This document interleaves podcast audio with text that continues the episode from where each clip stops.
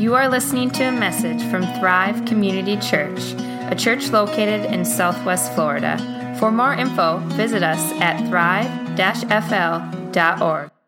Why are you talking about songs? Well, not just because we do a lot of Christmas caroling this time of the year, but because if you really would read through Luke chapters 1 and 2, the first Christmas story, it's a musical. Did you know that? You've got Zechariah singing out, you've got Mary singing out, you've got the angels singing, and you even have Simeon singing. All four songs are located there, and um, it's a musical. And there's a reason why human beings sing. We sing out of joy often. We sing because it connects us to who we are as well as what's going on around us in so many ways. And you can find throughout the Bible and the whole biblical story, time and time again, when great things are happening, when God does amazing things, God is, uh, people sing. And we can see Miriam and Moses, when God rescued the slaves who were the Israelites out of Egypt, they broke out in song after their rescue at the Red Sea. And Hannah, she declares God's glory and goodness after having been barren for year after year after year. And she gives thanks to God for who he is in song in the book of Samuel at his birth. and finally, even in the great prophet Isaiah, we go through 11 chapters in that book describing how um, the Messiah who will come is called Wonderful Counselor, Mighty God, Everlasting Father. And then we get to chapter 12 to sum up all of this. And Isaiah states, Behold, God is my salvation. I will trust in him and not be afraid, for the Lord God is my strength and my song, and he has become my salvation. Now I know I get to, I can carry a tune, and I've been singing since I was a really little kid. In fact, Miss Marcy, my kindergarten teacher told my parents, I don't remember this. I'm kind of glad I don't. Uh-uh. Maybe I shouldn't share this, but I loved singing in kindergarten so much. I was in the bathroom and the class started to sing. I run out and join in, and I hadn't even pulled up my pants. I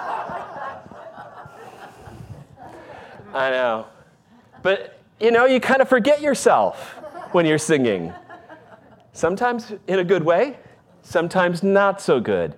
And there's something about it. I don't know if you've ever been to a concert or been to a, a, a, service of some type where you've got a huge crowd and you are just, you can't even hear yourself. Everybody is singing with you and you are just rejoicing. It's just a little taste of what we're going to experience before our God and Savior who is coming to rescue us and to love us. So today we are going to start maybe nowhere better than in the Psalms. The Psalms are many times songs of praise, and specifically Psalm 96 and 98, by the way. The two of them together were used to compose the lyrics to a one song called Joy to the World, The Lord is Come. So we're going to read Psalm 96 and after that um, talk about it today. Okay? So here it is. Oh, sing to the Lord a new song. Sing to the Lord all the earth. Sing to the Lord. Bless his name. Tell of his salvation from day to day. Declare his glory among the nations, his marvelous works among all the peoples. For great is the Lord and greatly to be praised. He is to be feared above all gods. For all the gods of the people are worthless idols, but the Lord made the heavens. Splendor and majesty are before him, strength and beauty are in his sanctuary. Ascribe to the Lord, O families of the peoples, ascribe to the Lord glory and strength. Ascribe to the Lord the glory due his name. Worship, bring an offering and come into his courts. Worship the Lord in the splendor of holiness. Tremble before him, all the earth. Say among the nations, The Lord reigns. Yes, the world is established, it shall never be moved. He shall judge the peoples with equity. Let the heavens be glad and the earth rejoice. Let the sea roar and all that fills it. Let the field exult and everything in it. Then shall all the trees of the forest sing for joy before the Lord. For he comes. For he comes to judge the earth, he will judge the world in righteousness and the peoples in his faithfulness. This psalm is astonishingly happy, celebratory, joyful. All nations, all creation, all parts of the world are called, and they do in harmony together sing and rejoice and ascribe to the Lord. All these words, right? And it kind of begs the question um, because it ain't the world that we know, right? There's a huge disconnect between this psalm and what's going on right now or has been going on or will be going on. This world just does not seem to at all be described in this psalm. What so why? Why is this recorded this way? What are we supposed to get out of this? Um, is it just this type of song and then we go like but that's totally inaccessible and impossible and it could make you kind of feel like kind of the letdown. I think um, AJ and I, we did a uh, one of our podcasts from the Wings Up podcast. We were talking about how we have these expectations of what the holidays are going to bring, and then the reality happens, right? And that's where our high expectations and the reality comes in. And this psalm is totally up here, you know, in the stratosphere as to what and how this world is to be. And here's our reality. And this Christmas time, this Advent season, it seems like lower than ever with the wars and the conflicts and the tribalism and the divisions. Not trying to bring you down, I'm just trying to say what's, what's, what's going on here.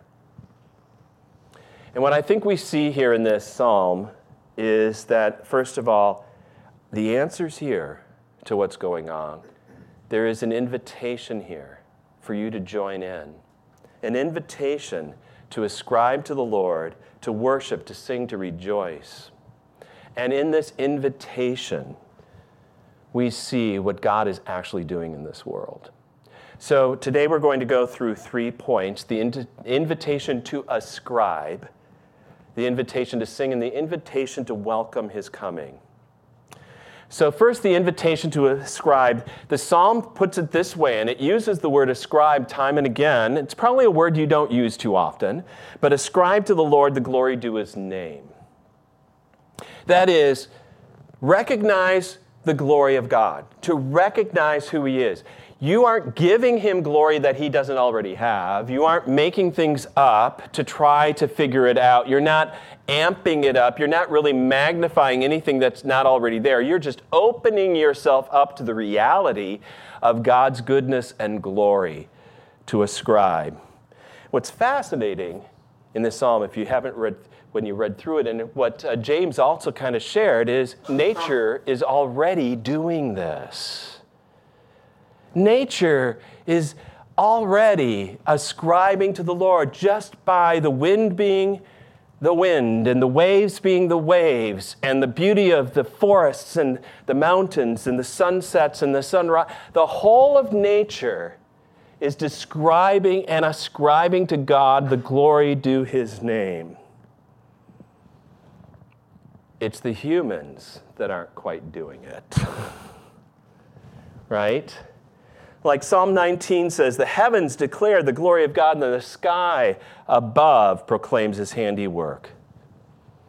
You can read in Paul's letter, he describes this himself in the first chapter of Romans, where he says, All the invisible attributes, namely God's eternal power and divine nature, have been clearly perceived ever since the creation of the world and the things that have been made so they are without excuse. That is, they are we. We are really without an excuse of why we are not ascribing to the Lord the glory due his name. But all of creation is telling us to get in with it, get in sync with what God is already doing. Paul tells us what's really going on among human beings. Right after that verse in Romans 1, he says, For although they knew God, that's you and me, They did not honor him as God or give thanks to him, but they became futile in their thinking, and their foolish hearts were darkened. Claiming to be wise, they became fools and exchanged the glory of the immortal God for images resembling mortal man and birds and animals and creeping things. That's what Paul was seeing in Roman society. That's what we've seen since the beginning, because human beings who are to be reflecting God's glory, giving God the glory, ascribing to Him who He really is, but instead we turn our gaze upon ourselves. We give ourselves the glory and other created things, we use them to get glory. It's called idolatry. Finding things lifting them up, using them to try to get ourselves some more glory. And that's what's really been going on. Um, David Foster Wallace was um, a professor and an author, and he once wrote, I think in his one book, um, he said this We're all dying to give our lives away to something. We're all dying to give our ways ali- uh, our lives away to something. So people have been. Now, you might say, well, you could see, it's pretty easy to see people giving themselves away to this idol or that idol, and you know, the Hebrew Bible, the Old Testament, or in this culture or that culture, how they set up and then worship that. But we're all doing that. Even in our modern society, we are not beyond that. Uh, we believe something that has worth and value, we honor it, we lift it up, we give ourselves away to our jobs. We think from them, you know, we're going to get all the accolades and recognition and appreciation, and we give ourselves away to pursuit of fame we give ourselves away to um, the pursuit of popularity. We give ourselves away to leisure. And lately, I've really noticed people have given themselves away to politics and certain causes. And somehow they think, if this happens, then I really will be a part of glory. yeah. And the psalm says, all those things that we give ourselves away to, if they're not God, they're not that good. And they won't last. Whatever you give yourself away to, that is what really is your functional God.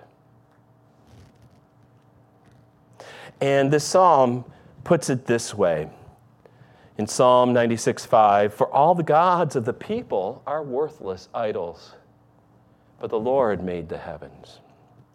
God is the only one in the Bible who is ascribed all glory. Because God is the only one who has created anything. Everything else is a creation. Everything else is dependent on God. God is the only one who is and will be and was and never needs nothing, is totally holy, separate from this creation in that sense. He's the only one to be ascribed any glory. Everything else depends on him. And when I compare everything else to God, everything else is kind of paltry. I don't know if you know this, the Hebrew word for glory is called kavod. And when we talk about glory, we often just think of something bright and shiny, I guess, that's glorious. But the word actually means weightiness or substantiality. It is the fact that it is the real, like, deal.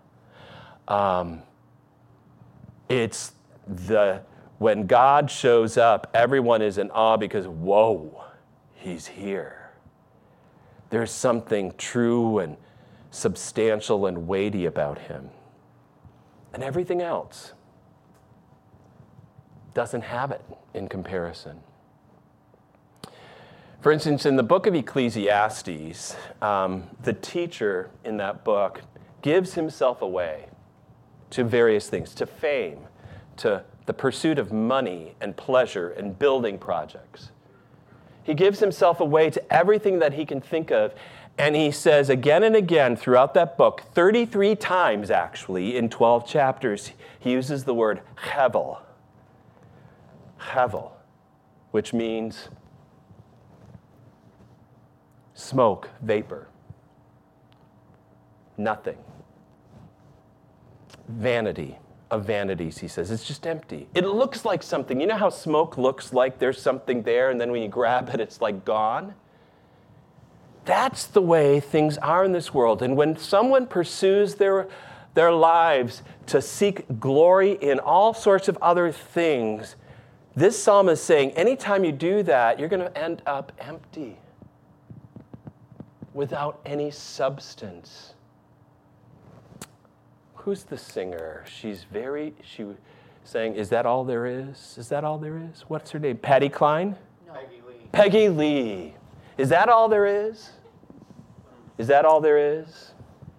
Well, if that's all there is, let's break out the booze and dance. Something like that. Because that's all there is. Yeah.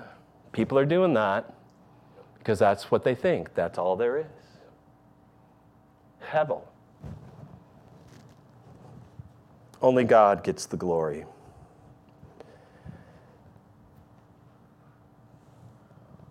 So, how do you then ascribe to God such glory? How do you understand his weightiness?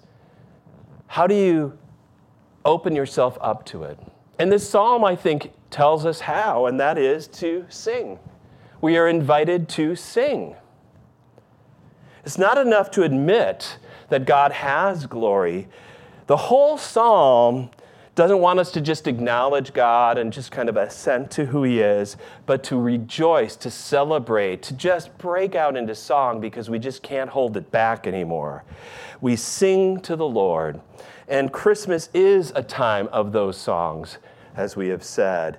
They're songs of salvation throughout the Psalms. They're songs of Mary giving praise to God for lifting up the lowly and tearing down those who are proud of Zechariah and the angels themselves. Paul's letter to the Ephesians tells us why it might be a good thing that we give ourselves into singing. He says it this way Do not get drunk with wine, but that is debauchery, but be filled with the Spirit, addressing one another in psalms and hymns and spiritual songs, singing and making melody to the Lord with your heart, giving thanks always and for everything to God the Father in the name of the Lord Jesus Christ. So, why is that, right? Why do we sing, he says? Because that is what gets you in touch with who your God is. St. Augustine, he knew that we are not really rational beings. Human beings aren't just thinking beings, we are, he says, desiring beings. Our desires move us. And what we desire, we usually will sing about. He puts it this way I perceive that our minds are more devoutly and earnestly elevated into a flame of piety by the holy words themselves when they are sung than when they are not, and that all affections of our spirit, by their own diversity, have their appropriate measures in the voice and in singing. Singing, in a sense, is such a human thing. It's putting together both our emotions, our intellect, our body, our whole selves, and giving ourselves away to something when you sing. And you may be totally embarrassed with your voice, but I'd like us all to be kind of like that little girl who's just given it her all and she doesn't care because there is something to be sung. She's been told to do it and she's going to give herself away. And yes, that can be very vulnerable for you. But you're going to give your, way, your life to something. I can't think of anything more worthy or glorious than God and what He is about. One of the hymns I grew up with puts it this way Oh, for a thousand tongues to sing my great Redeemer's praise. The glories of my God and King, the triumph of His grace. The whole hymn focuses on the goodness and glory of God. And that's what triumphs through the psalm in this world. It's God's goodness and glory, and that's why they can sing. It's not about, oh, let's look at what we're doing. There's no praise for, look at what I've done in this psalm. It's all about who God is, what He has done, and how we can respond to it. It's when God is ruling in this world with His love and mercy and grace, then everything is in tune. We all can celebrate. So um, we are invited then, finally, to welcome the coming of God. Let the heavens be glad and let the earth rejoice. Let the sea roar and all that fills it. Let the field exult and everything in it. Then shall all the trees of the forest sing for joy before the Lord, for he comes. He comes to judge the earth. He will judge the world in righteousness and the peoples in faithfulness. in one sense, this psalm is very subversive. It's telling us that this world is a mess, but it will not stay that way. It's telling us that this world is out of whack, but this is the future that is coming. Because God is the one who comes into this world. God doesn't wait, He doesn't remain aloof you find throughout the scriptures, he's always involved with his creation. He's always there. He is not the God of the deists, of the Enlightenment thinkers who thought that God kind of just created this world, set up all the natural things like a watch, and walked away and let it run its course. God has been concerned about you and concerned about this world ever since he said, Let there be light. And he has never stayed away. And he doesn't just emerge from whatever's happening. In fact, he comes, he brings himself into the midst of it, he invades his own world to straighten it out. this season has been called the season of Advent by the Christian church for. Um, hundreds and hundreds of years. I don't know if you know, behind that word advent or adventus in Latin is the Greek word, I don't have this slide, just let you know, parousia, which means the appearing or the coming. That is, God comes from the future into the present to change everything. That's what Advent is about. It's a God breaking in to his own creation and to making a difference. And we see that. We see that exactly happening at the first Christmas with Jesus Christ. He came and broke in to save this world. He placed himself into the brokenness of this world smack dab in the middle of political turmoil and conflict of his day, of theological turmoil and definitions of who God is and what God is about, the ethnic unrest of the Roman Empire, and he came and did not reign from above, but placed himself at the lowest of the low, being born and placed in a manger for a maternity ward. I don't know of anybody who'd want their child to be born and placed in a cow stall. You know, not too hygienic from what I can tell. And that is the God of the universe and what he did for you. And immediately he's threatened. His whole life is threatened by Herod, the king on the throne. That's the first Christmas. And this re- psalm rejoices that when God comes, everything changes and everything is placed right. That's what righteousness means right relationships. And God is going to come and bring everything right, put it back. You know, we see that it says he will judge the world in righteousness. And we think, ah, I know, it's so hard not to think of Judge Judy. or some judge behind, you know, kind of a podium or what, the bench with the gavel. That's never the picture in the Bible of a judge. The book of Judges is filled with judges, by the way. Judges are people who come in to rescue, to straighten things out for God's people, to care for the oppressed, to raise them up, and to get rid of the oppressors. The biggest judgment God made in the Hebrew Bible is the judgment called the Exodus in the Red Sea, where God rescues the slaves and Egypt and all its pomp and arrogance is, loses. That's the judgment. So when God comes to judge, he is coming to judge and to rescue you. The whole world, this psalm says, is waiting for that redemption, that rescue. It wants to be liberated from the prison that it's been in. The trees want to sing for joy. The fields want to exult. They want to even do it more than they are doing it now. You see, Paul says in Romans chapter 8 that all creation it's been waiting around and eagerly longing for the revealing of the sons of God, for the creation was subjected to futility because of him who subjected it, in hope that all creation will be set free from all its bondage to corruption and obtain the freedom of the glory of the children of God.